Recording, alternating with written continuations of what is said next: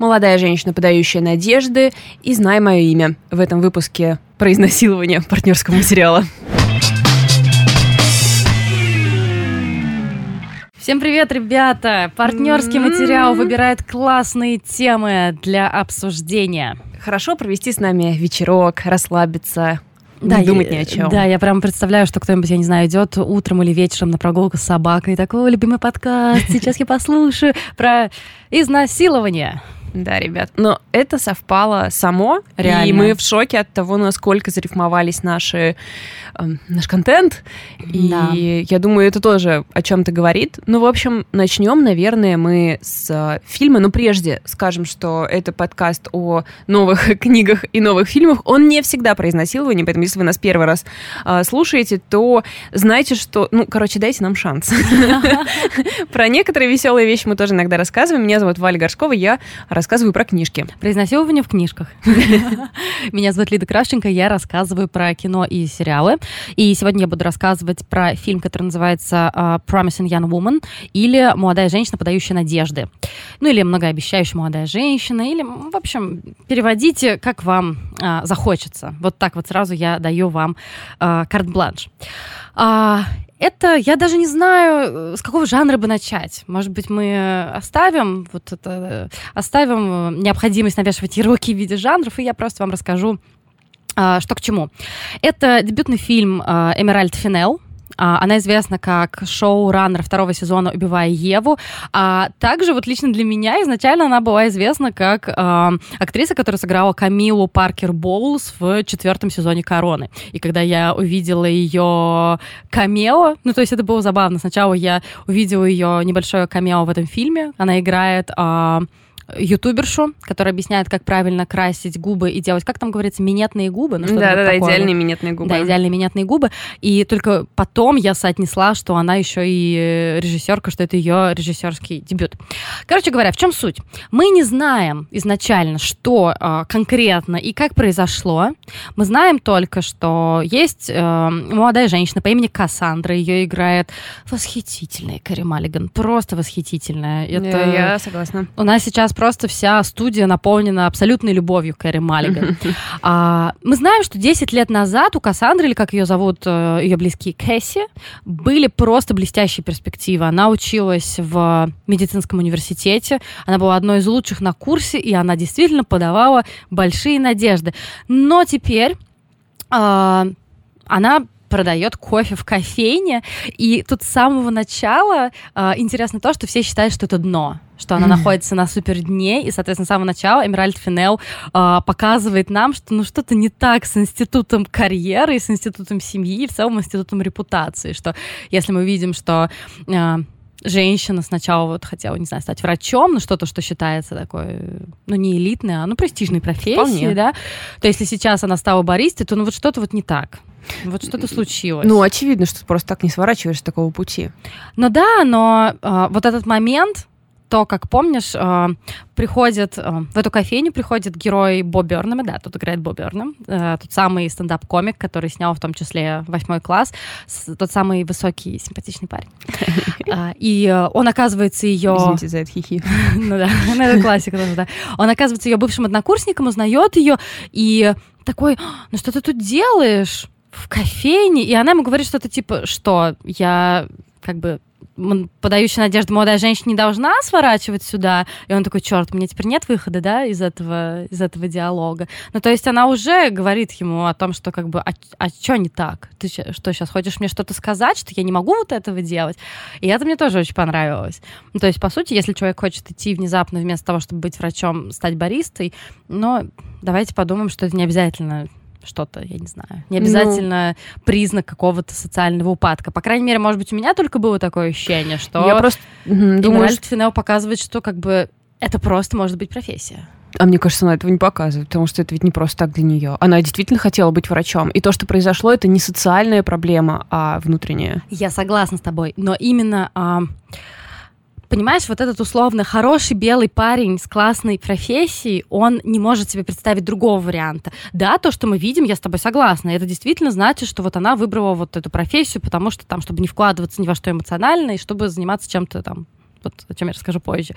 Но для него иного варианта быть не может. А они ведь могут быть. То есть ты можешь просто заняться чем-то другим. То есть вот это вопрос престижа профессии и института карьеры и все прочее. Для меня это было супер четкое такое указание о том, что давайте про это тоже подумаем. Вопросик себе оставим на подумать. Так вот, что самое интересное, что она делает по ночам, это самая Кэсси. Она прикидывается, она приходит в бары, а, и прикидывается супер пьяной, просто не стоящий на ногах для того, чтобы какой-нибудь в кавычках хороший парень под благовидным предлогом увез ее и отвез к себе домой. Когда мы видим трейлер, может создаться ощущение, что она их убивает потом.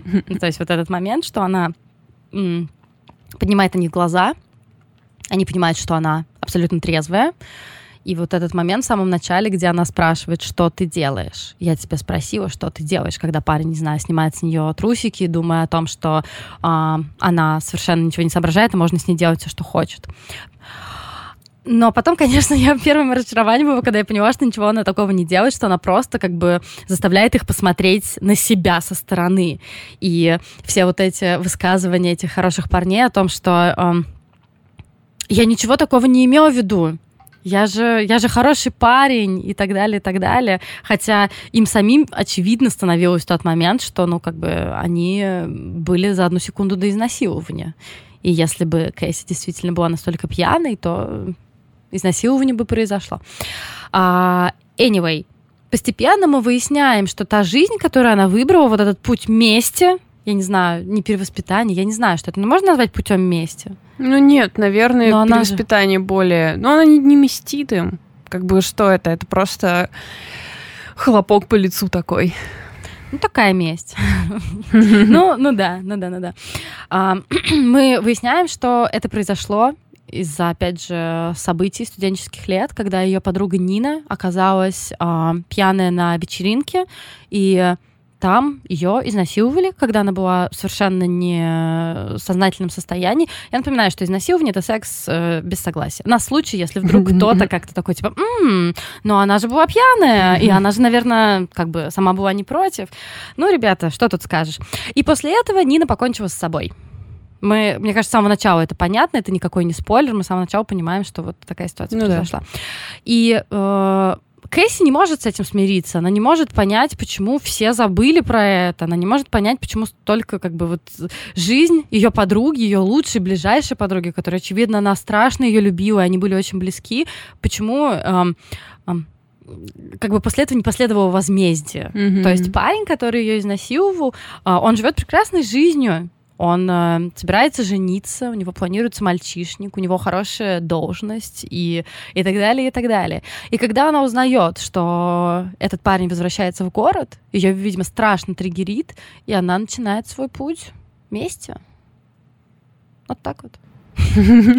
А, итак, про этот фильм. Почему про него вообще все говорят? Я думаю, потому что он бьет в лоб. То есть это не что-то такое, когда ты такой, ну, это типа слишком очевидно. Нет, тебя просто берут, вот знаешь, двумя пальцами за подбородок, вот так вот берут одной рукой, а второй рукой вот так вот себя по щекам на протяжении двух часов.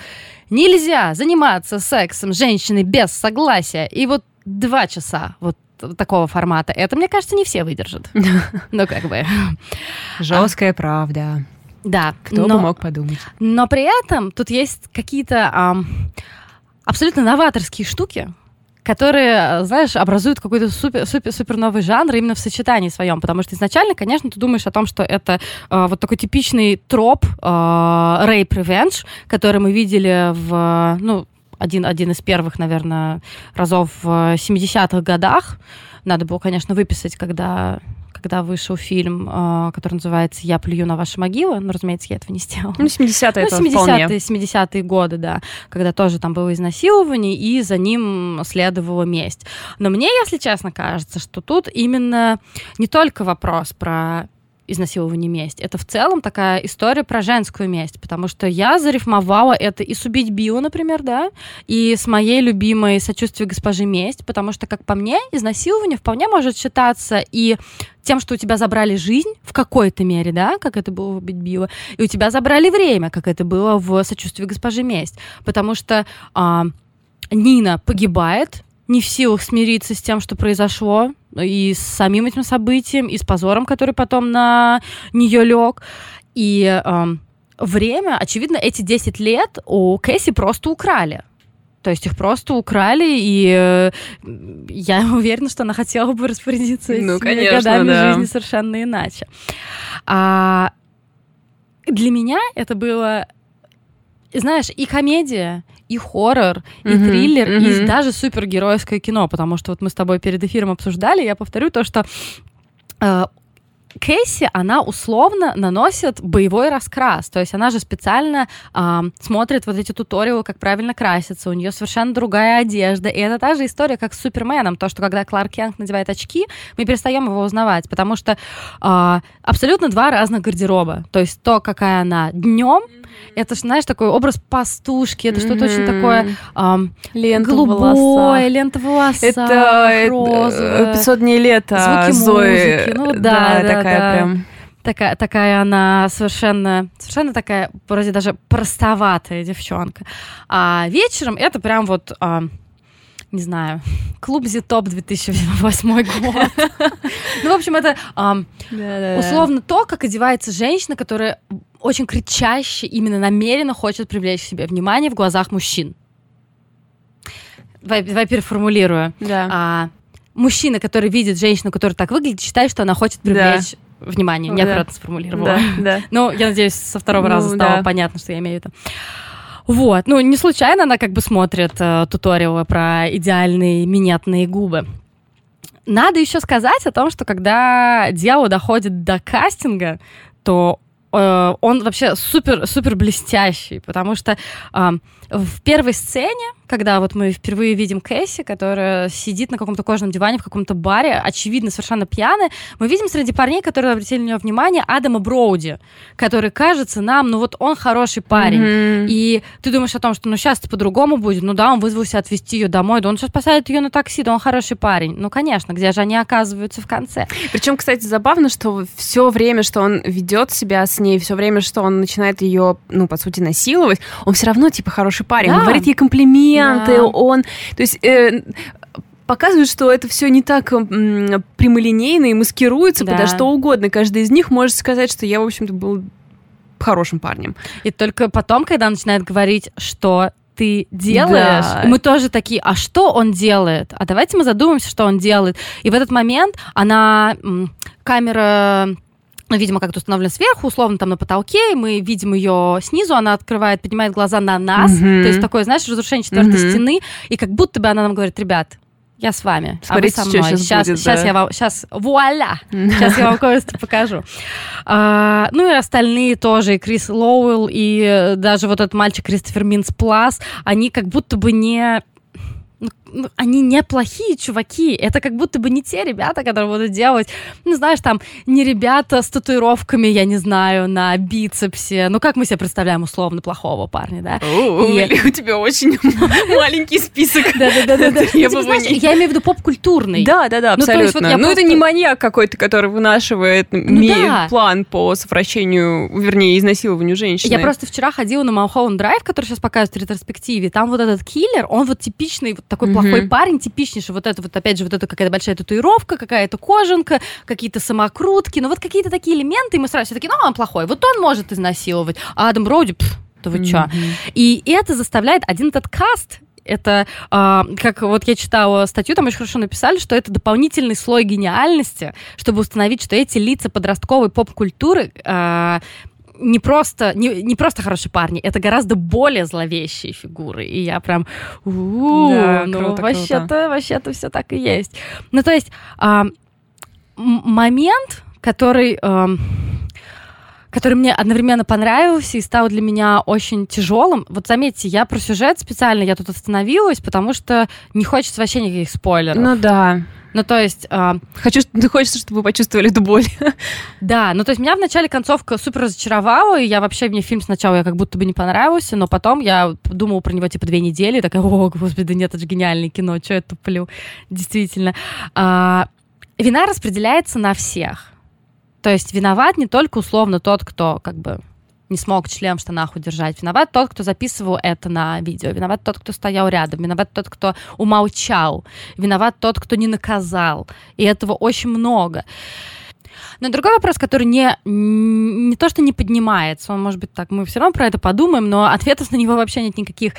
А, что делать с прощением? Mm-hmm. Как прощать? Mm-hmm. Ну, то есть, окей, допустим, а, мы смиряемся с тем, что жизнь — это супер тяжелая ноша, и, скорее всего, э, чуваки, которые один раз как что-то такое провернули, они э, замечательно все сформулировали в своих головах и не считают, что сломанная чья-то жизнь какой-то женщины, которую они относят, видимо, как к мусору, стоит там их больших домов, аккуратных жен, блестящих карьер и так далее, так далее. Но что делать с теми, кого... Ну, как понять, что вот что прощение может наступить и как оно может наступить и через что оно может наступить. Я знаю, что у тебя есть теория. Так, ну, мне кажется, расскажи. да, мне кажется, там все довольно прямолинейно все, что она хочет, чтобы было признано, чтобы все признали, что это было и mm-hmm. что они были неправы. И те, кто могут это признать, у тех есть шанс получить от нее либо прощение, либо смягчение, наказание. Да. Да. То есть одно то, что это больше не, замо... не замалчивается, видимо, для нее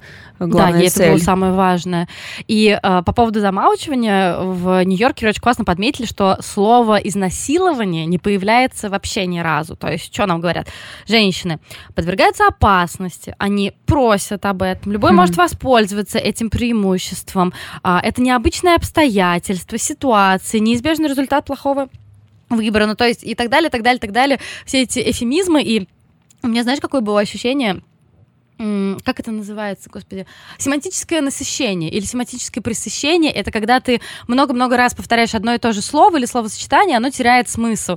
И вот тут то же самое, когда вот эти вот эфемизмы столько раз появляются, что у тебя вообще стирается истинный смысл, истинный смысл того, что это было изнасилование, что это было насилие, и как бы... Да. Не, мне очень понравилось этот неизбежный, э, неизбежные последствия плохого выбора. Да, да, В смысле, да. блин, неизбежный, это просто такой трэш.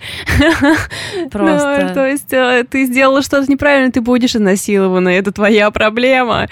Не, этого не избежать. И это говорит женщина. Да, кстати. А, помимо того, что, разумеется, там, как я уже сказала, великолепный каст и просто блестящая игра Кэрри Маллиган, но которая, я не знаю, я восхищаюсь ей абсолютно. И последний фильм, который я с ней смотрела, это, по-моему, была «Дикая жизнь», и там она настолько другая, это же вообще просто другой человек. Ну, актерство. Mm-hmm. Актерство, да, вот такая, такая штука. И э, потрясающий саундтрек, потрясающие костюмные работы. В общем, все там ок, но помимо этого хочется поднять еще одну тему, а, именно коротко рассказать про а, как статью, по-моему, в Variety, mm-hmm. да, по-моему, она была, mm-hmm. там, где а, некий журналист, вот не буду произносить его имя, не как будто я его забыла, а как будто просто не хочу.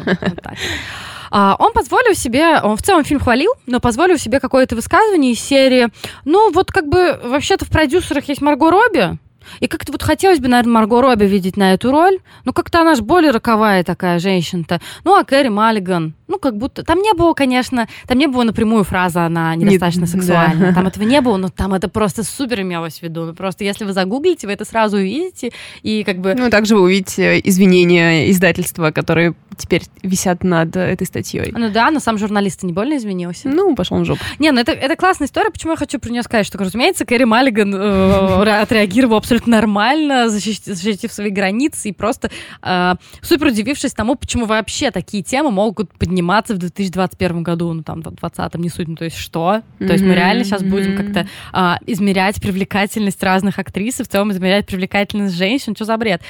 Но ответ, который... Э, поступил от этого журналиста, он настолько вписывается в фильм, ну, то есть фильм повторяет реальность, реальность повторяет фильм. Это же... Он ответил что-то из серии, ну, слушайте, я вообще 60-летний гей, и я-то как бы за все хорошее против всего плохого, и вообще вы меня все неправильно поняли, и я имел в виду все другое. И я просто такая, ну, хорошо. И это очень похоже на а, то, как показываются вот эти белые гетеросексуальные хорошие мальчики, а, которые тоже считают, что как бы ничего плохого они так-то не сделали, и все все неправильно поняли. Или, например, я не знаю, их подружки, которые в этот момент там были рядом, и такие, ну вообще-то вы все все неправильно поняли, и она сама во всем виновата.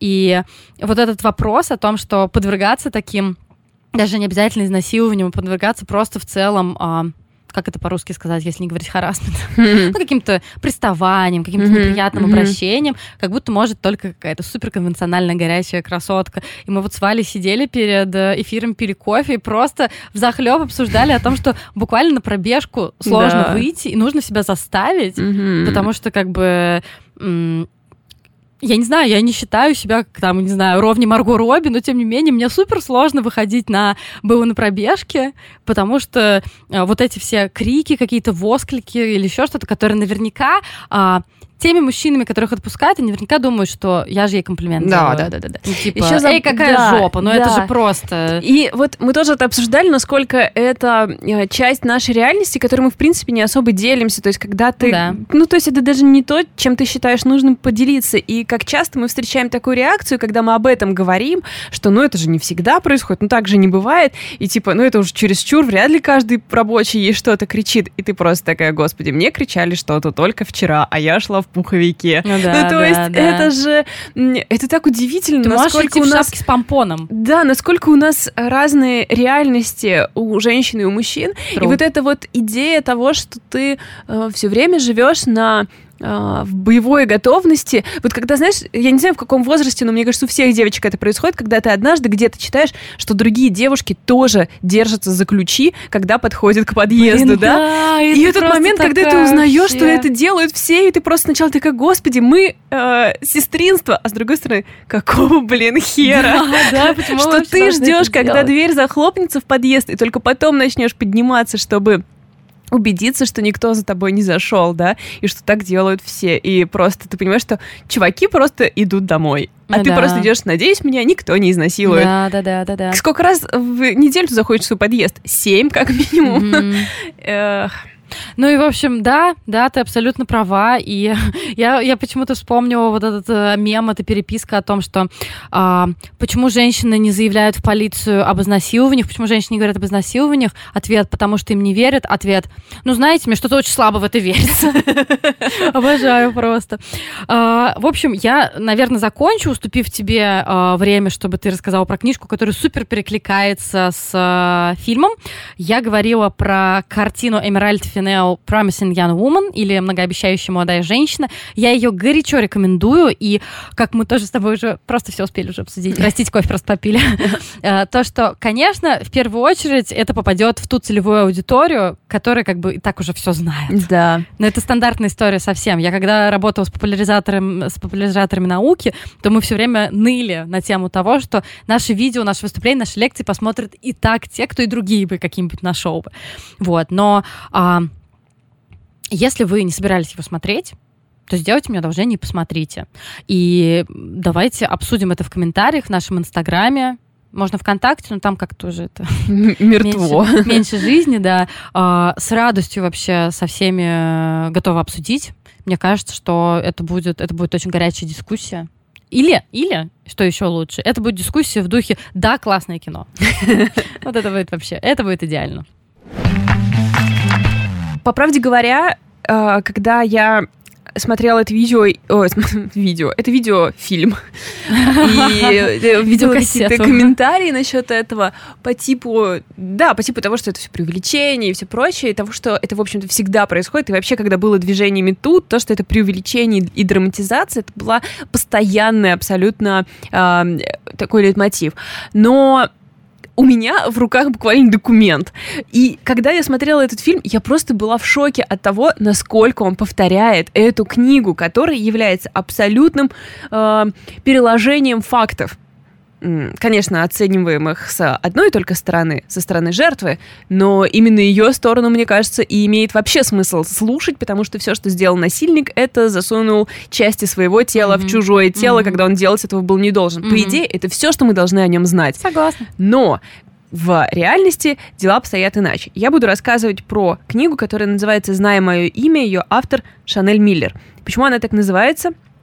И, скорее всего, вы про нее что-то знаете, потому что Шанель Миллер до этого известна была всему миру как Эмили Доу, девушка, а, которая была изнасилована в студенческом кампусе Стэнфорда, а, студентом Стэнфорда, как же его звали-то, Брок, Забыл фамилию. Короче, Броком. Да хер с ним, простите. И, Никто не хочет знать его имя. Э, и она выступала под псевдонимом во время суда. Угу. И когда суд завершился, ее дело стало всемирно известным и даже в России, поскольку был вынесен абсолютно несправедливый приговор, но гораздо более э, большое большие изменения она смогла в, принести вообще в мир, поскольку эм, у них там есть такая штука, что в конце суда, когда суд завершается, когда суд завершается, перед тем, как судья выносит свое решение, жертва и э, обвиняемый могут выступить с своими аргументами судье. Это не показания, это не ответ на вопрос, а своя собственная речь. И она выступила с очень яркой речью, но когда собственно, был вынесен приговор этот несправедливый, она была абсолютно разбита, и так же, как и сторона обвинения, и они попросили ее, не будет ли она против, если они опубликуют эту речь. И она такая, типа, мне уже вообще похер, делать, что хотите. Эту речь опубликовал BuzzFeed, угу. и она настолько завирусилась, то есть там были просто миллионы миллионов просмотров э, самого текста, она была переведена на все языки, был, была просто огромная волна э, я уверена, вы это помните, это был типа 16-17 год. А, люди читали эту речь, а, как, как, как сказать, совместные чтения mm-hmm. были. Там были даже какие-то политики, которые ее читали. Я mm-hmm. вот только не помню, кто в Америке это был. Ну, типа, чуть ли не вице-президент. Ну, в общем, тогда был вице-президентом Джо Байден, он написал ей письмо а, по типу, что там, ты молодец и все прочее.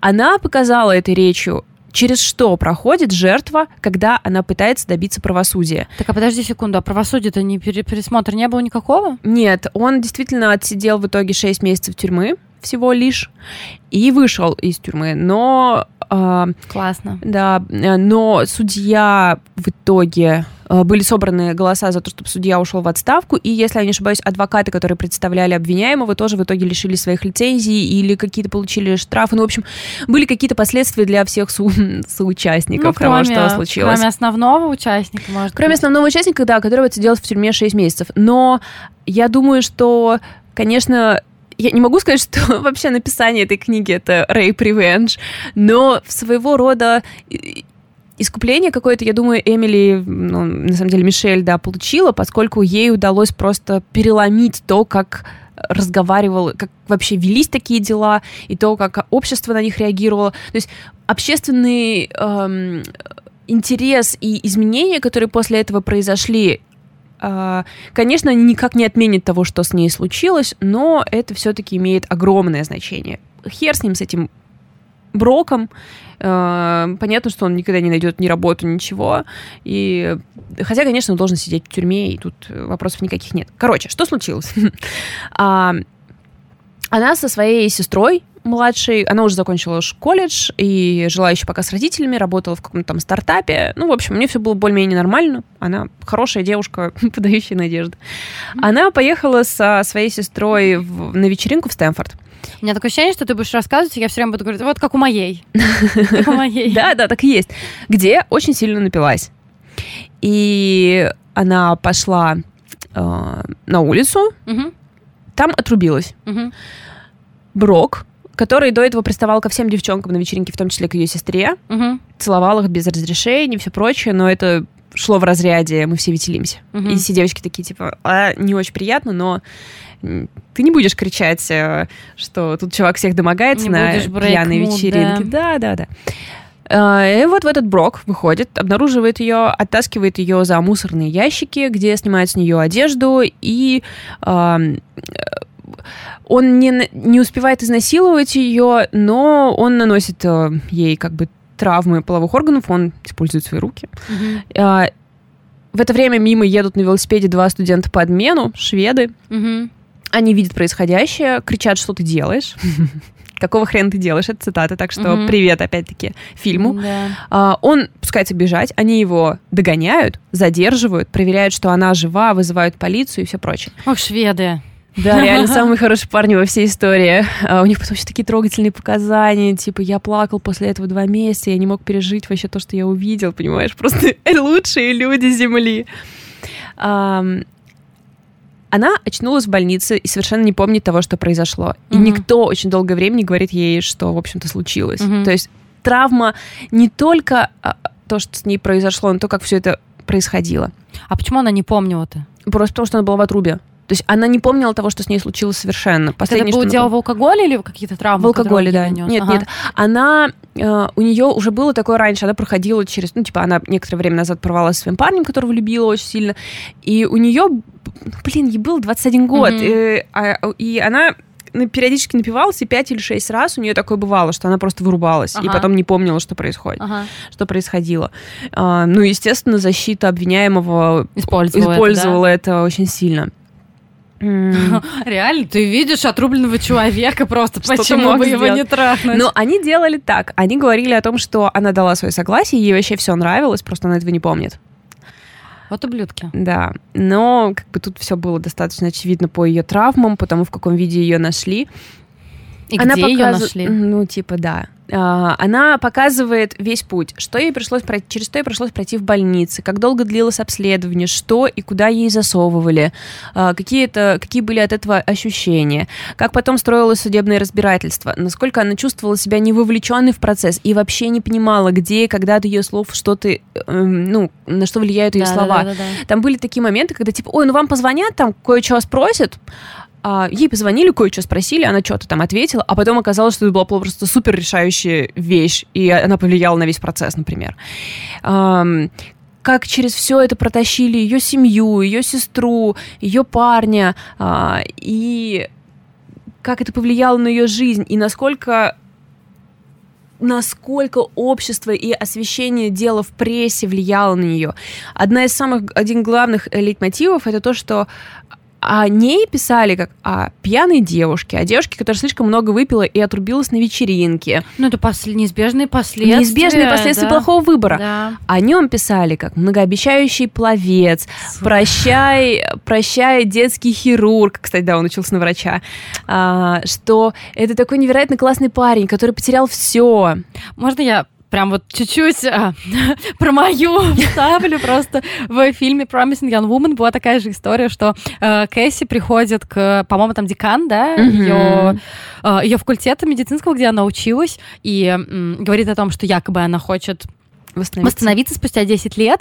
И она говорит, а вот вы помните историю, из-за чего я вообще ушла? И э, слово за слово они начинают вспоминать это все. И мало того, что выясняется, что декан каша.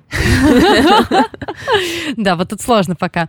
В общем, декан ничего не помнит этого, но когда начинает вспоминать, она говорит о том, что, ну, вы знаете, у меня таких случаев, во-первых, миллион, а во-вторых, э, там была такая фраза, что это типа, ну, мальчикам надо было дать шанс. Мальчики, mm-hmm. подающие надежды. Mm-hmm. И я прям такая, господи, я просто на этой тяге могу куда-нибудь до Парижа улететь. Просто это кошмар какой-то. Так и есть, так и есть. И, и, конечно, в реальности, то есть все, что в этом фильме может показаться натянутым, чрезмерным, чрезмерным абсолютно произошло в гребаном Стэнфорде. Ну, то есть не в каком-то захолустном колледже.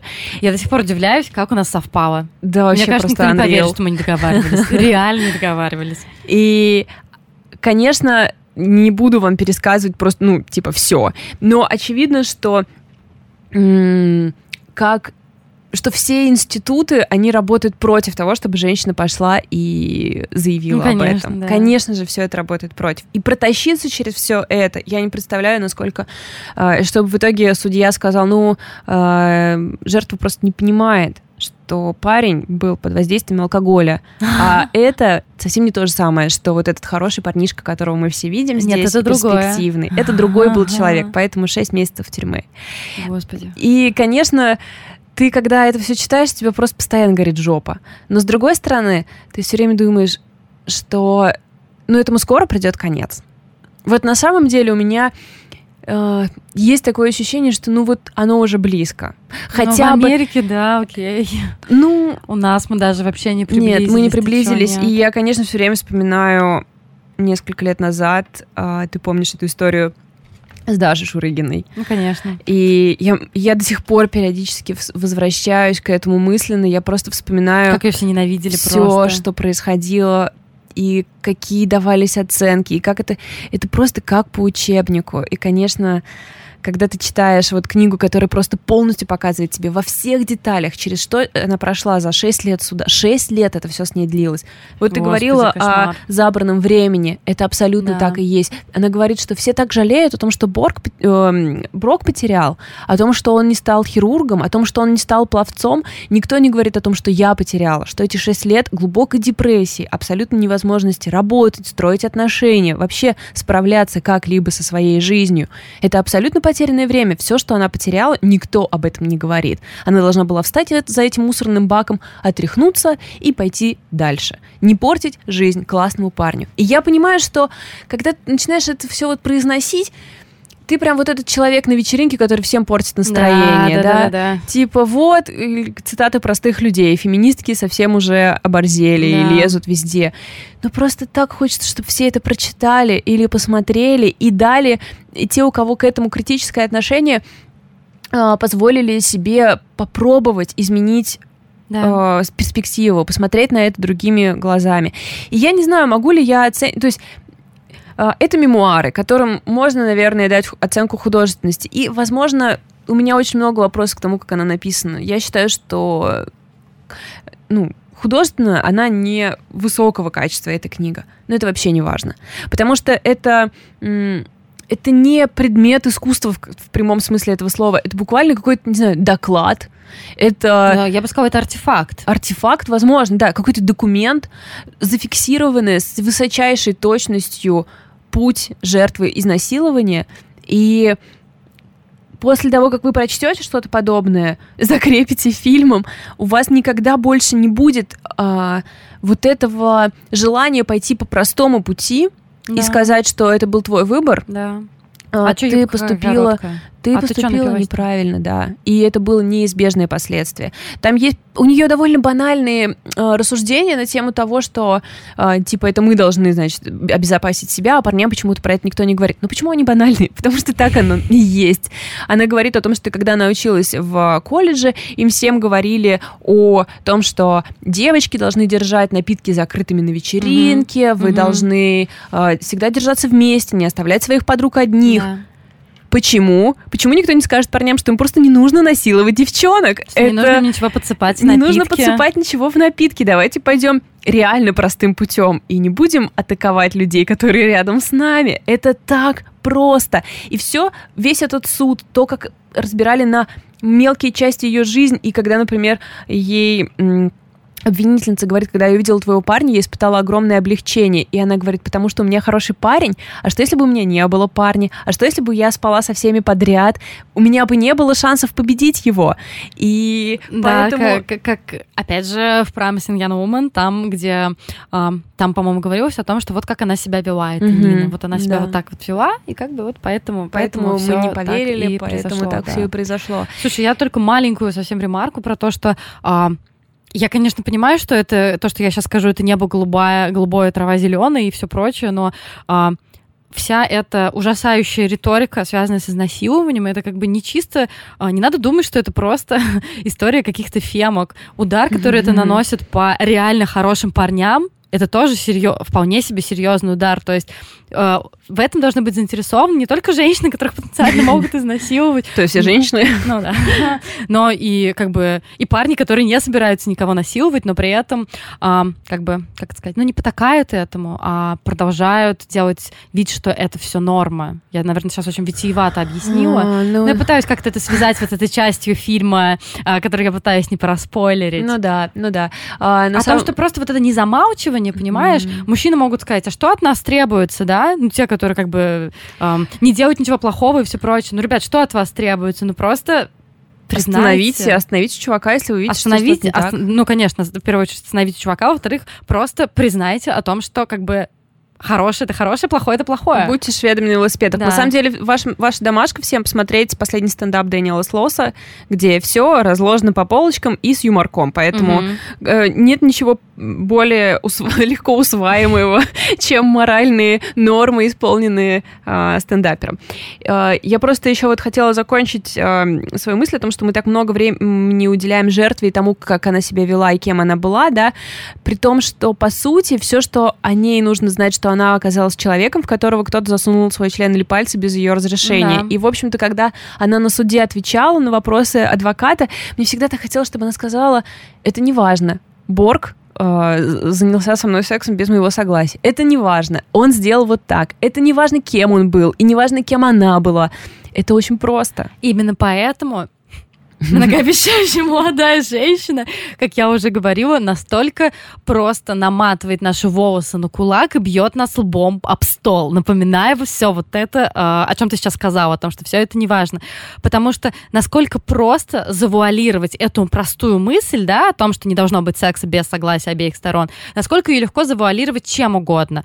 Алкоголем, не знаю, со стороны жертвы, алкоголем со стороны насильника. То, что какой насильник хороший парень, и что, я не знаю, жертва там как, да, как говорят, да. шлюха или еще что-нибудь такое. То есть это очень просто поддается какой-то маскировке, подмене понятий и все прочее. И именно, наверное, в этом гениальности фильма, про который я говорю, и книги, которые ты прочитала, в том, что они, это просто из раза в раз, как долбанный Ален Кар в книге «Легкий способ бросить курить». Из раза в раз ему говорят, это плохо, так не должно быть, так не должно быть, это плохо.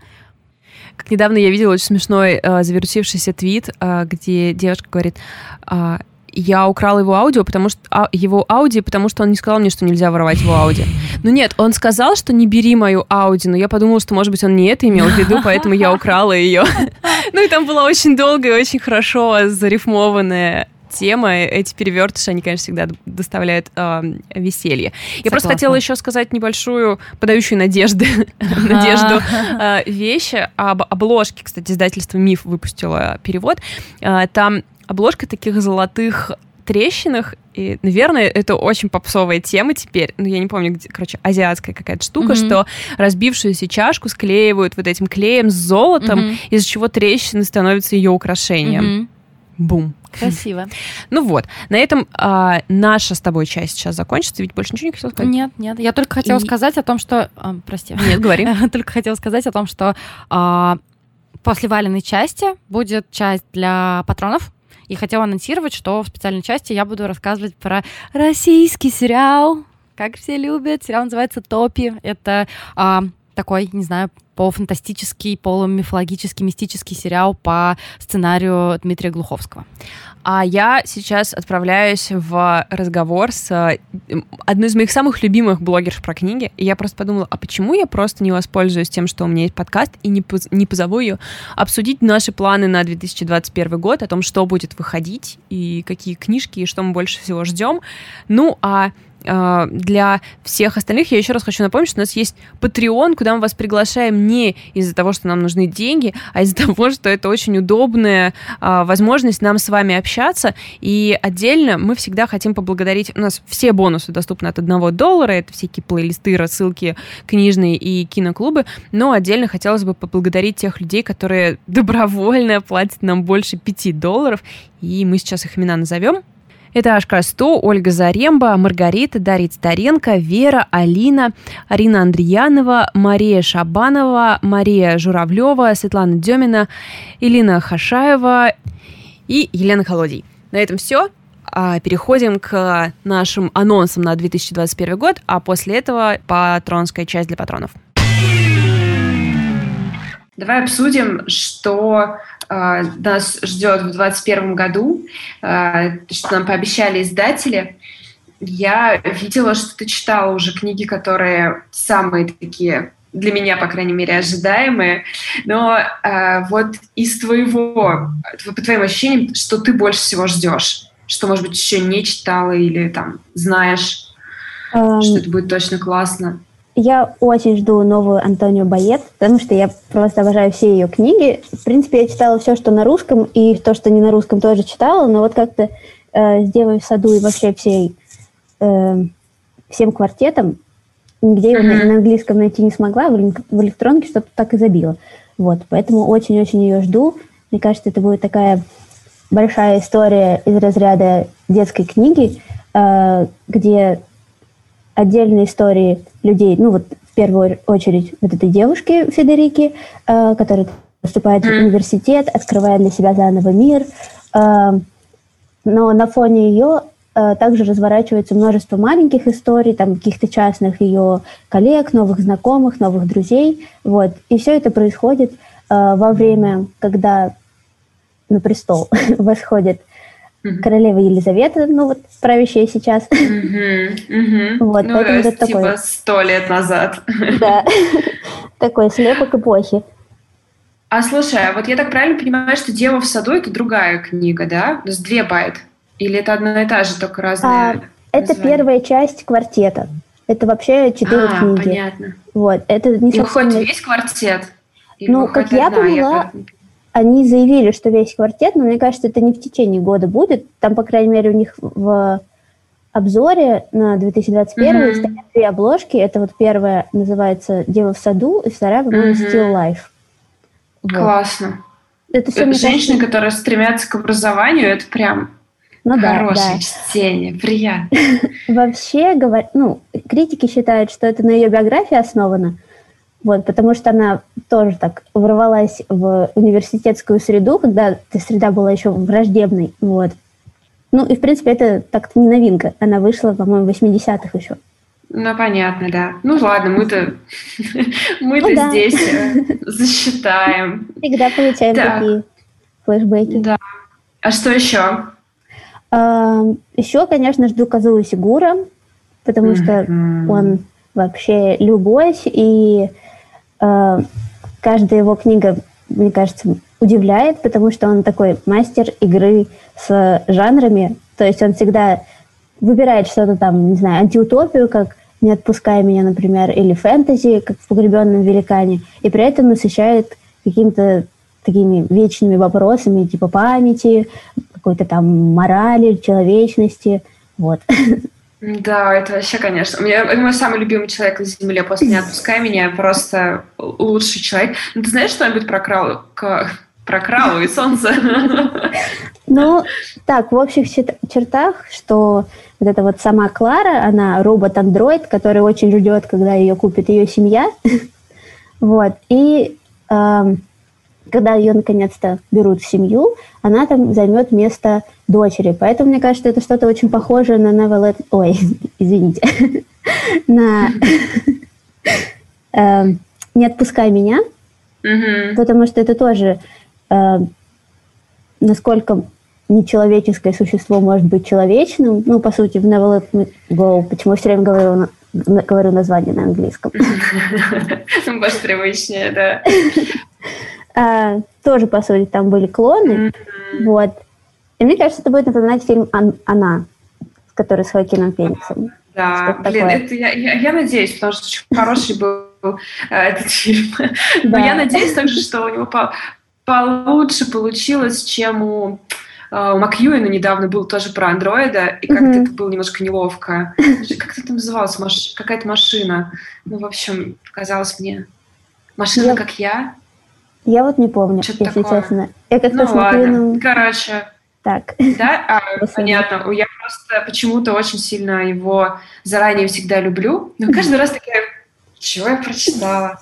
Он очень экономит в тексте. Он такие маленькие книжечки пишет, что думаешь иногда, ну, как ты туда вообще умудрился что-то вложить? Хотя, может, это особый, особое его мастерство.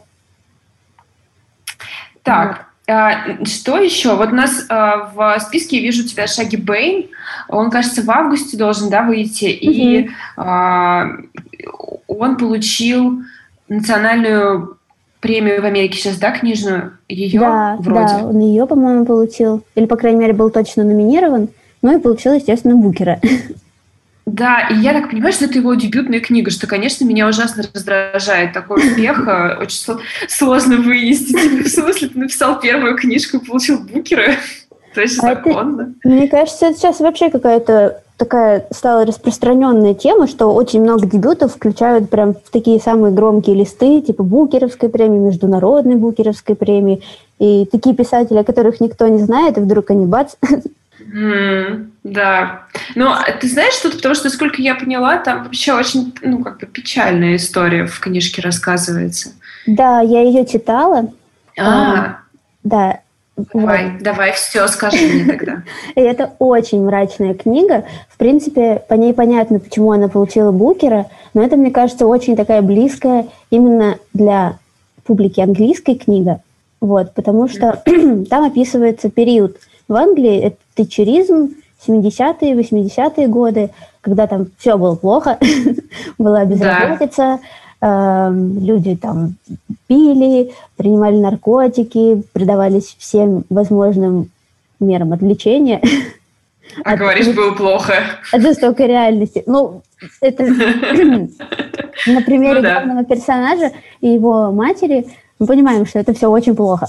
вот, потому что вот этот мальчик, Шаги, он э, растет с матерью, и он наблюдает за ней. То есть там повествование идет от третьего лица, но при этом фокус весь смещен именно на то, на его взгляд, на все окружающее, на его мать, на то, что происходит с его семьей. Вот. И происходит там много всего нехорошего на протяжении 600, 600 страниц. то есть это очень длинный роман. Там есть чем пострадать. Не терпится просто. Вот. И... Я так понимаю, это тоже ведь автобиография в каком-то смысле. Да, да, да это книга посвящена его матери. Вот. И это книга, в которой нельзя назвать ни одного персонажа положительным, потому что у них у всех есть какие-то грехи за душой. И все эти грехи так или иначе зеркалят на этого ребенка. И при этом этому ребенку еще приходится разбираться собственным внутренним миром, э, в плане того, что он ну, довольно в раннем возрасте понимает, что э, он гомосексуал, вот, его привлекают мальчики, но его отец такой довольно жесткий, который при этом появляется раз в иногда, вот, он всячески пытается из него это, ну, просто физически выбить. И переделать, вот как левшу в правшу переделают, так и вот и его пытаются также под себя переделать, и это все, конечно, выливается в огромную травму, и, как мы видим в конце, не буду спойлерить, но, в общем, увидите в конце. Готовьте платочки. 600 страниц спустя, да. Да. Нет, у нас, мы все, все наши слушатели обожают страда... книги, где можно пострадать. Я точно знаю, весе... веселых книг нам не надо, поэтому это тоже прям это то, что надо. Так, давай еще заглянем в твой список. Что еще ты бы посоветовала? А, ну, я ее уже читала, но тем не менее mm-hmm. я очень жду ее на русском. Это The Vanishing Half Брит Беннет. Это ее второй роман. Первый роман был The Mothers, и он тоже, это был дебют, и он стал супер популярным в американской среде, в британской, европейской. У нас этот роман еще не издавали, но, может быть, тоже издадут. Но это еще не точно. Вот. Видимо, решили зайти The Vanishing Half и проверить, как это вообще пойдет, потому что э, эта книга попала в список бестселлеров 2020 года The New York Times, и еще будет экранизация э, у HBO, где mm-hmm. продюсером будет сама Брит Беннет. В общем-то, как и первая ее книга, так и вторая, они так или иначе основаны на ее той же личной судьбе, э, на историю ее матери, конкретно вот Vanishing Half посвящена ее матери. Это такая история о сестринстве в каком-то mm-hmm. роде, а, о самоопределении прям в таком концентрированном виде, потому что что мы имеем в начале, это две сестры-близняшки. Они растут в небольшом городке под названием Маллард, это выдуманный городок в Луизиане. Вот. А, они темнокожие, но они из того разряда темнокожих, у которых кожа очень светлого оттенка, то есть они фактически выглядят как белые люди. Вот. Так вообще можно говорить? Да, да, да. Я, именно такое описание я и, и, и видела в прессе, так что, видимо, легали, легали, легитимно. Легитимно, да.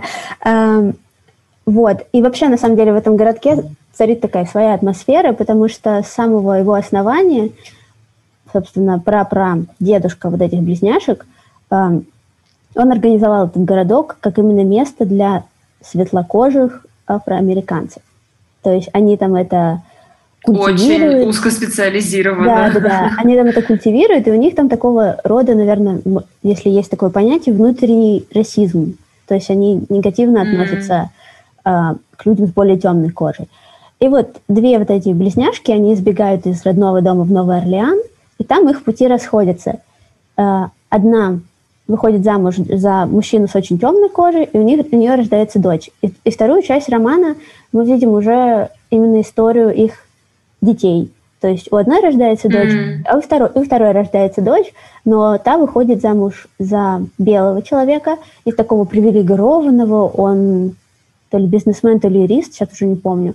Вот. И она старается жить, она выбирает для себя жизнь полностью белого, белой женщины. Она полностью отрицает свое прошлое, отрицает свои корни, свое происхождение, старается максимально это скрывать. Вот. И дальше все это будет переплетаться в очень увлекательном, но при этом хорошо продуманном таком э, порядке. И, в общем, будем за этим наблюдать. Это я очень... очень тоже жду, очень жду, потому что все, что я про нее слышала, все в восторге, кто ее читал, и, по-моему, она тоже была у Обамы в списке, что для меня как Да, да, у Обамы, его при А что можешь сказать про матерей? Я вижу, видела, что ты, по-моему, тоже читала «Mothers». Э, да, я читала на Ты говорила, ее дебютный роман. Ой, вот в начале этого года. А, Эту книгу она писала 8 лет, и это очень хорошо заметно. То есть она проживала эту книгу вместе со своими героями. Герои начинают свою жизнь книжную, когда им 17, вот, и проходит там какое-то время, они уже взрослые. То есть это такая история взросления, взгляд изнутри, и это чем-то мне даже очень напомнило нормальных людей, но в таком, как сказать, там есть особенности. Э, все э, участники, они опять же из темнокожей, темнокожего комьюнити. Вот. Это при этом еще история, как определить, найти себя, как дать себе право быть тем, кем ты хочешь, э, получить там, не знаю, высшее образование, путешествовать или выбрать более конвенциональный для их сообщества путь, вот, и при этом не оправдываться и чувствовать себя собой. Вот такая вот книга. Mm, блин, все, что я люблю. Надеюсь, что действительно ее возьму. Понятно, почему... Нет, понятно, почему Ваня Шинхав первый выпускается, потому что она вот только-только везде отгремела, и у нее ну, есть да, шанс да. на то, что ее купят. Вот у тебя есть в списке э, книги, про которые я вообще не знала. Например, «Сосновые острова». Название мне ужасно нравится. Можешь сказать, что это? Эту книгу я буквально случайно заметила на сайте Мифа, когда смотрела, что у них нового готовится, и, по-моему, она уже вышла, ее уже можно купить. А, меня очень привлекло, ну, во-первых, это тоже один из номинантов международного, по-моему, Букера этого года, mm-hmm. из финалистов. Вот, это раз. А во-вторых, история, ну, уж очень напоминает лишь Эндрю, Эндрю Шор, Шона Грира, вот. Но После, после этой книги, ну извините, давайте мне еще таких историй побольше. Да, сто процентов.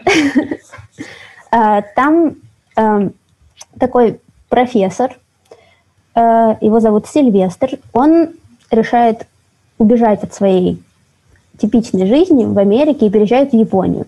Там он встречает mm. студента, который с не менее таким мизантропическим взглядом на мир. И, в общем, они по, путеводителю отправляются в совместное путешествие, где этот студент ищет место, чтобы совершить самоубийство. В итоге все это выливается в очень необычную дружбу, переосмысление себя, переосмысление своей жизни. Мне кажется, в ней будет очень много юмора, ну, по крайней мере, я на это надеюсь. И, в общем, если она будет хоть чуточку похожа на Лиш, то стоит хотя бы попробовать. Да, это точно. Блин, спасибо большое. Я прям начну сегодня читать, если она действительно уже есть. Это все, что мне нужно. Так, еще никогда не слышала про э, Мэри Бет Кин, да, тогда и сейчас, про которую ты написала, mm. но потом я увидела, что я ее, в принципе, себе отмечала, но совершенно не помню, почему. Что там происходит? Э, это семейная сага. Дело происходит в Америке, но действующие лица – две ирландские семьи иммигрантов. Ну, это уже звучит mm. очень привлекательно. Да, да, да, да, да. Тех, кто, я не знаю, смотрел фильм «Бруклин», например, или э, как-то знаком с творчеством, например, Энн Энрайт, ну, неважно. Ну, вообще, а, ирландцы, в, ирландцы в Америке, и особенно, типа, в ранние какие-то там года mm-hmm. большая миграция, это же прям отдельный, ну, как не жанр, но направление, миллион этих книг про трудолюбивую ирландскую девушку с мозолями в руках. Да, да. Вот это вот все, дерево растет в Бруклине и так далее, и так далее. Э, примеров можно приводить, мне кажется, похожего очень много. Э, но тут тоже два поколения, получается, вот этой семьи. У первого поколения есть свои скелеты в шкафу, то есть там э, женщины в изоляции, э, пока их мужья работают, они там со своими внутренними демонами борются, с алкоголизмом, с одиночеством. Вот. А потом эту эстафету перенимают их дети, которые влюбляются друг в друга. И получается немножко такая ну, и то есть дальше мы видим историю взросления. И при этом эта история взросления показана не с точки зрения, вот как в The Mothers, где персонажи взрослеют, и мы видим это их глазами, а с точки зрения, что они уже выросли, и вот они оглядываются назад mm-hmm. и пытаются э, пересмотреть свое прошлое и сравнить то, как, каким оно казалось в детстве, и как это все выглядит сейчас. То есть это такое переосознание, пересознание себя, своего прошлого, эм, понять, попытка понять то, что правильно, то, что, возможно, им навредило. Вот.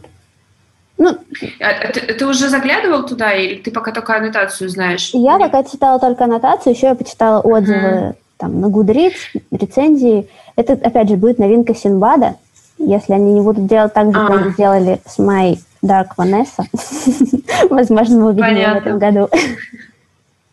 Очень всегда боюсь, когда у Симбада большие планы. Я прям, вы точно сможете все успеть. Да, да, да. Где наш My Absolute Darling? А где наш...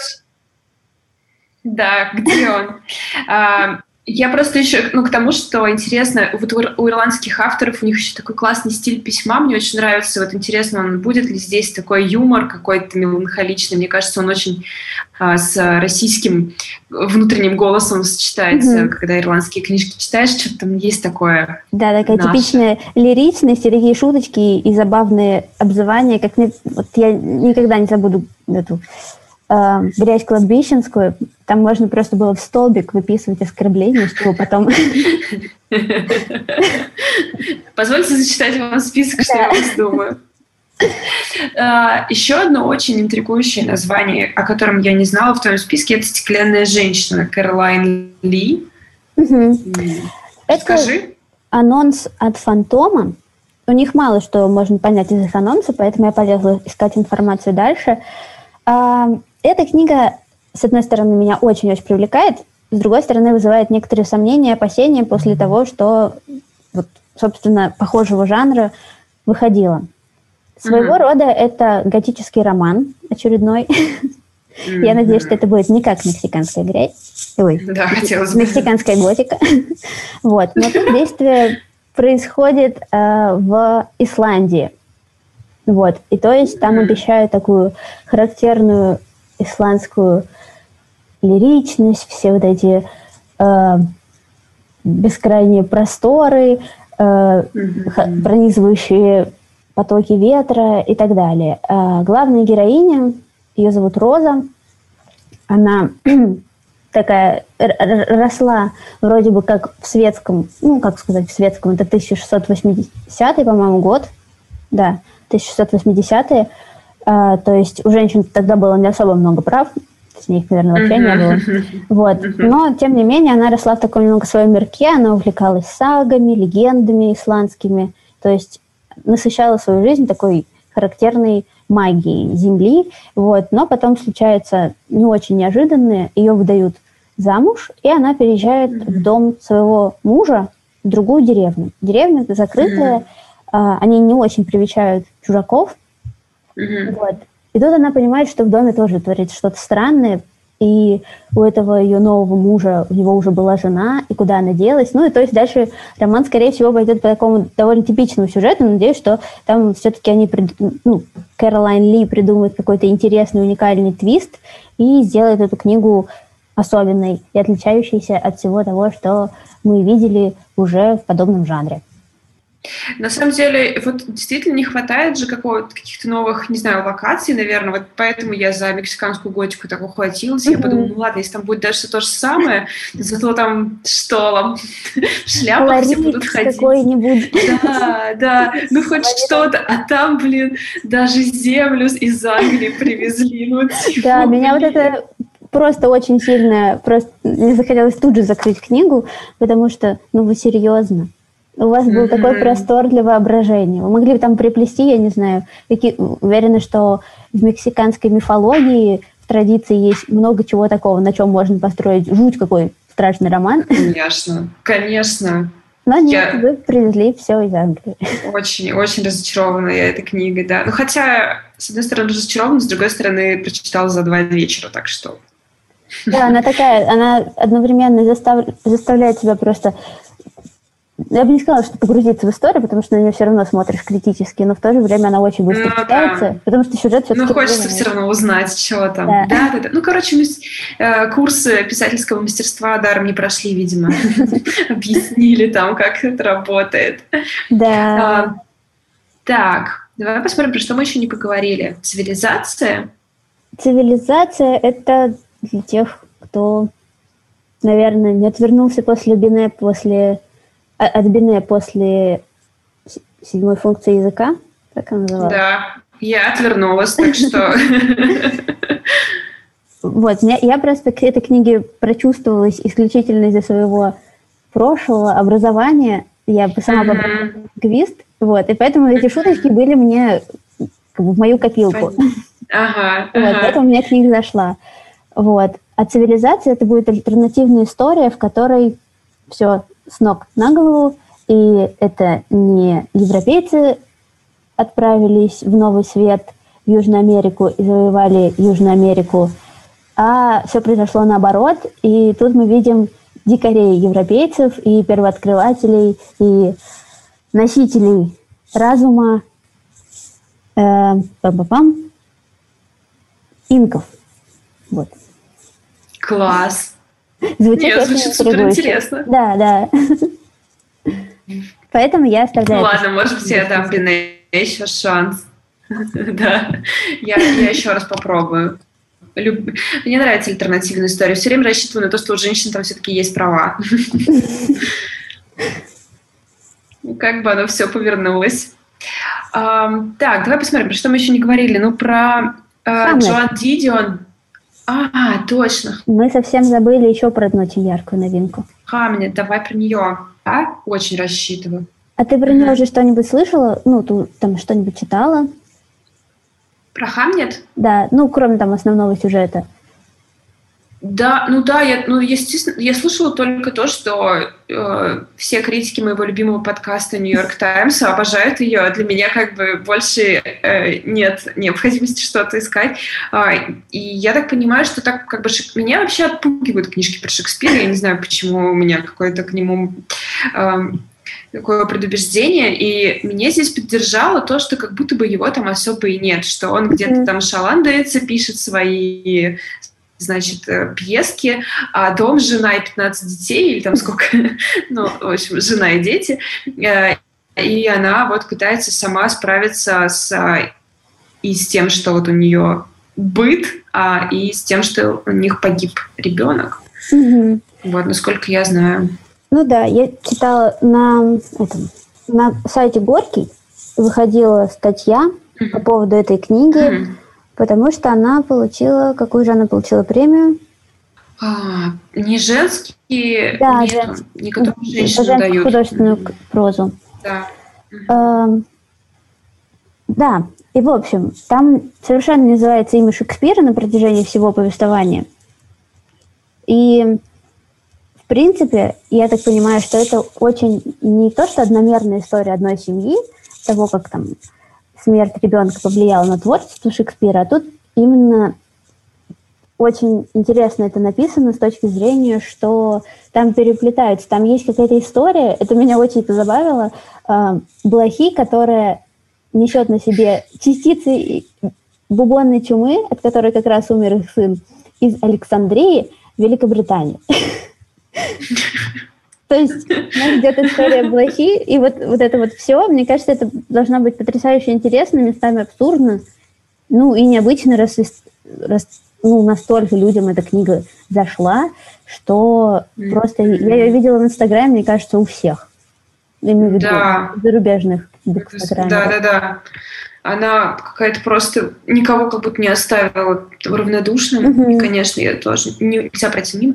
Не знаю, вот мне интересно, я сейчас смотрю на список, ну, в принципе, у нас очень во многом пересекается с тобой, и я думаю, что это вот наша наш фокус или как, но здесь либо все авторы женщины, либо Uh, либо история про женщин, и один шаги uh, стоит, типа, извините, потому что... Да, да. Но я представитель ЛГБТ сообщества, так что тоже имею право быть на вашей вечеринке. У нас здесь, у тебя тоже отмечен сезон No Kidding Press, я тоже накануне его тут оплатила и э, жду, как же там книжка это как по-новому писать мое имя. А, Меня вот она заинтересовала. У меня с No Kidding Press всегда такая странная ситуация. Я, к сожалению, не покупаю их подписку, потому что каждый раз, когда я читаю описание, мне кажется, что, ой, ну тут я не все, наверное, прочитаю. Вот это вот, ну, возможно, вот это вот мне не надо вообще. Вот. А потом в итоге как-то оказывается, что я все равно покупаю абсолютно все их книги, все их книги читаю, и почти все они мне нравятся. И думаю, что в этот раз я точно куплю подписку. Потом читаю опять обзор и такая, ну, ну нет, подождем. Вот у меня абсолютно была такая же ситуация все три предыдущих сезона. Mm-hmm. И поэтому в, этом, в этот сезон я тоже так посмотрела, думаю, ну, я не знаю, нравятся ли мне эти анонсы. Потом думаю, Валь, просто посмотри правде в глаза. Ты все равно все это купишь. Да. Да, да. особенно выделила... Конечно, вот с этим издательством так получается, что. Так получается, что они как бы э, привозят то, о чем мы ну, не знаем, поэтому угу, да, я да. просто начала им доверять. Типа, да, мне, может быть, кажется, что мне это неинтересно, но раз мы так во многом совпали, значит, возможно, мне будет интересно.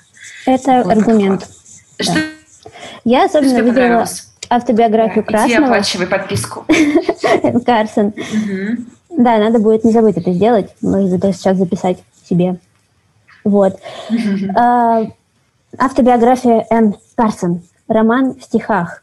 Это немножко пугает, но у меня вот тут уже есть один роман в стихах, который ждет своего прочтения, поэтому думаю, что можно сделать целый, целую подборку романов в стихах и сделать вид, что я все поняла. Вот. А, а это такое приложение мифа о Герионе, великане, который боролся с Гераклом, а, который украл красных коров. Поэтому символика, вся вот эта ну, символичность из мифологии, которую, видимо, э, добавила в свою книгу Карсон, чувствуется еще из анонса. Ну, интересно, тут, тут, тут просто чисто любопытство, интересно, что из этого получится, потому что, несмотря на то, что это вроде как основано на мифе, это современное переложение, история про э, мужчину-фотографа, которого зовут Герион, про его возлюбленного, которого зовут Геракл, который с ним, видимо, не очень хорошо как-то обращается, если, опять же, э, обращаться обратно к мифу. Вот.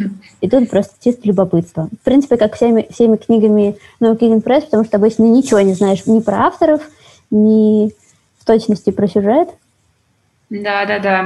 А, еще, по-моему, тоже же No Kidding, вот у тебя тоже есть в списке Джон Дидион выходит у них. Да, но это, я так поняла, это будет пятый сезон, это будет то, что уже осенью выйдет.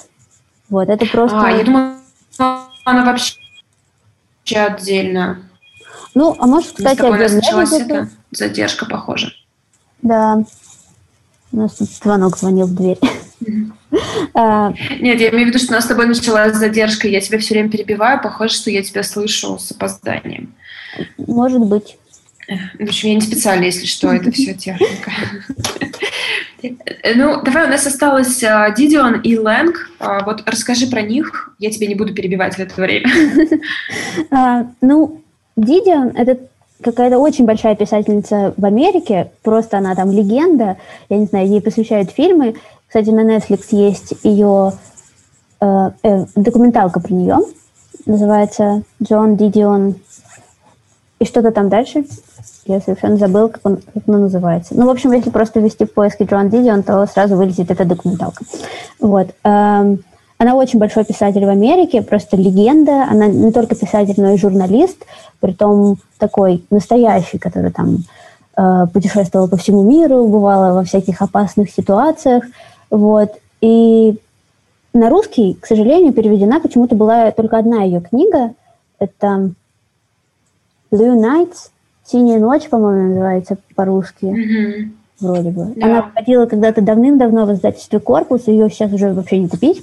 И что странно, эта книга – это вообще вторая часть ее автобиографической такой дилогии. Первая часть была год The, the Year of Magical Thinking. Да. да. Она была посвящена смерти ее мужа и тому, как она это переживала.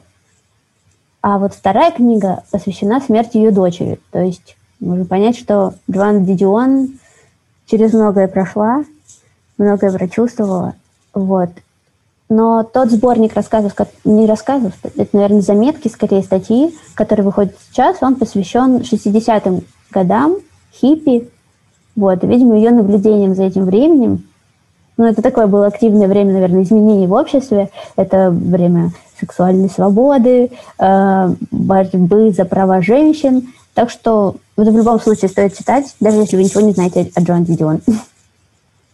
Э, я так понимаю, что это там будет больше про, про ну, книга и будет про Калифорнию, где она живет. Она такой, да. типа, э, посол Калифорнии в мире. И, и если... Э, у меня, честно, к ней исключительно пока визуальная любовь. Э, есть миллиард статей, которые называются «Стиль Джон Дидион» или там «Джон Дидион и ее дом». И если вы посмотрите, это просто самый утонченный человек на Земле. Ну, то есть просто она невероятная какая-то.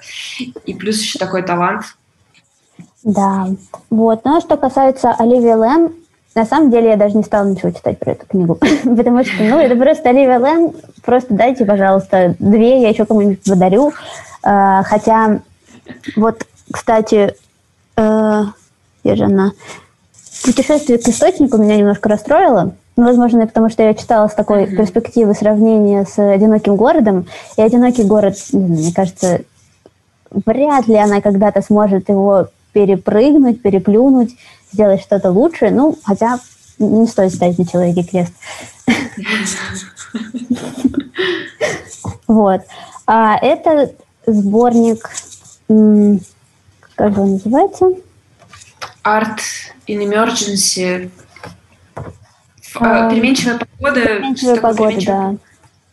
Это просто сборник вообще совершенно разрозненных ее статей, заметок, статей, которые она написала для других изданий, все собранное в одном, и там все ее любимые темы. Это одиночество, это взаимосвязь искусства и одиночества, это алкоголизм, ну и то, за что мы любим Лэм. Выкрутилась.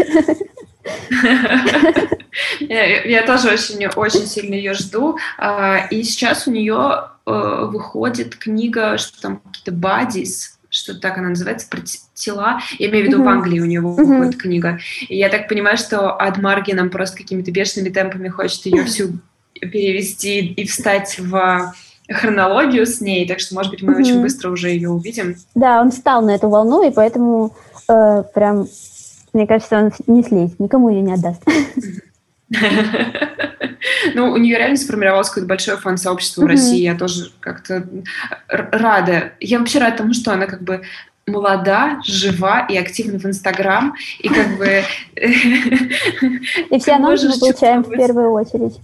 Да, да, да. Ты можешь это, чувствовать это связь с автором, это очень угу. приятно. Да. И вот, кстати говоря, о авторах, которых очень быстро издают, мне удивительно, mm. что я не видела в анонсе у Эксмо, что они издадут четвертую часть сезонного квартета Али Смит. Лето же уже вышло, а в анонсе я не видела. Или, или я что-то пропустила? Нет, нет, э, я, кстати, тоже не видела, странно. А вот я только сейчас об этом подумала. Уже все вышло, да. Да, да. Все же уже вышло. Блин, может быть, э, никто не купил лето? Я купила, так что... Да, я прочитала тоже все ее книги, и на русском читала, и на английском я читала. В общем, это будет очень хорошо с их стороны оставить квартет незавершенным. Ну, типа, что такое? Да. У нас и так лето ну, никогда нет. Делают. Это вы еще и книг забираете. Нет, точно, так, так не делают. Мне кажется, конечно, э, я как-то... Она не получила того ну, такое, такое принятие большое, как я думала, будет после того, как вышла первая, первая часть квартета. Я думала, все дико зафанатеют, потому что такая она, ну, классная. Ну, как будто бы очень сильно волна пошла на спад. Со следующими книжками, по-моему, про лето были вот только анонсы, что лето вышло, и все, никто толком не писал. Угу. Я, кстати, тоже. Вот я ругаю Эксмо, а сама я прочитала книгу и ничего про нее не написала. А-та-та. Надо исправиться. Вот, это наша личная ответственность. Давай будем винить себя. Да. Да. Ну что, мы, кажется, с тобой все, все обсудили. У нас еще в твоем списке Dark Vanessa, но я уже очень боюсь упоминать этот роман. А, поэтому, если ты хочешь что-то про него сказать, то скажи. А меня уже забанили за то, что я все время про него говорю. Да, мне кажется, ты настолько подробно про него рассказала, что люди вообще уже должны были встать в очередь или там оформить предзаказы, хотя еще никаких анонсов на предзаказы нет, но тем не менее, или начать атаковать почту Синбада. Вот. А, мне кажется, это просто очень важная книга, потому что сколько бы ты сейчас не обращался, ну, сколько бы не выходило новых книг про а, мету, про насилие, про признание женщин в том, что над ними совершили насилие, ну, какие, ну, любые книги, которые затрагивают эту тему, они так или иначе обращаются назад и говорят, что эта книга напомнит вам My Duck Vanessa. И у вас просто нет выхода. Если вы еще это не прочитали, ну куда вы идете? Что вам еще нужно? Вот, поэтому очень ждем. И вроде бы она должна выйти в феврале. Да, да, вот-вот прям должна выйти. Я, кстати, себе купила э, даже э, английский вариант, английская mm-hmm. обложка мне очень нравится, там такой рыжий локон, mm-hmm. и э, купила ее какого-то безумного инди-магазина, который отправляет международную отправку, mm-hmm. международные. Они мне в качестве, э, в качестве письма с подтверждением отправки прислали письмо, написанное от лица книги. Это письмо было где-то на 4, ну, не меньше 4 тысяч знаков. То есть это был просто какой-то дикий сумасшедший бред. Я подумала, вау, вы реально очень сильно инвестируете свое время в то, чтобы писать такие письма. Но они, к сожалению, неправильно указали мой адрес, перепутали дом и квартиру, и, короче, эта книжка так ко мне не пришла. Вот. Так что у Синбада очень большая ответственность передо мной.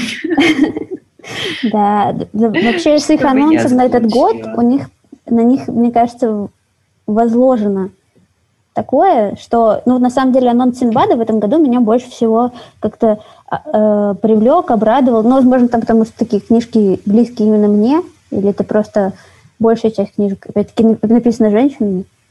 Вот. Я для них читаю книги на рецензию. Ну, собственно, как я прочитала The Vanishing Half и Шаги Бен. Эм, то есть я читаю для них книги mm-hmm. до того, как они решают приобрести права на эту книгу или нет. Вот. И у них потрясающий просто список. То, что они всегда присылают, я просто за каждую книгу так... Мне, мне хочется сказать, печатайте все.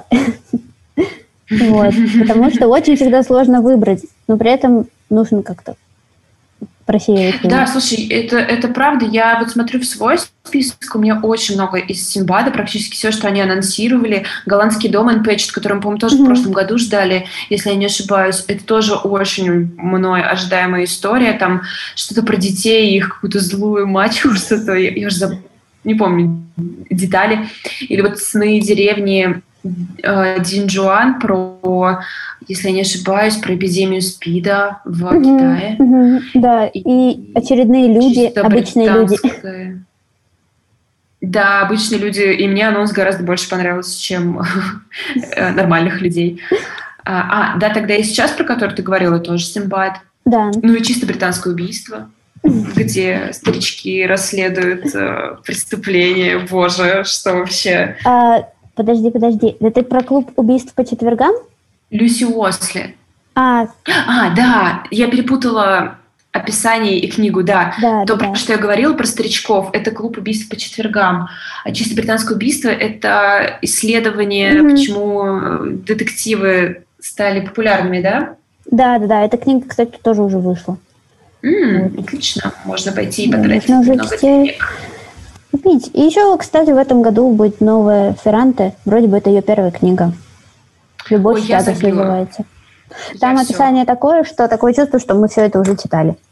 Да, да, да, я вообще связалась с Ферранте, короче. Мне все больше, мне, мне ничего не нравится за пределами неаполитанского квартета, mm-hmm. я сдаюсь. Достаточно шансов для этой женщины. Да.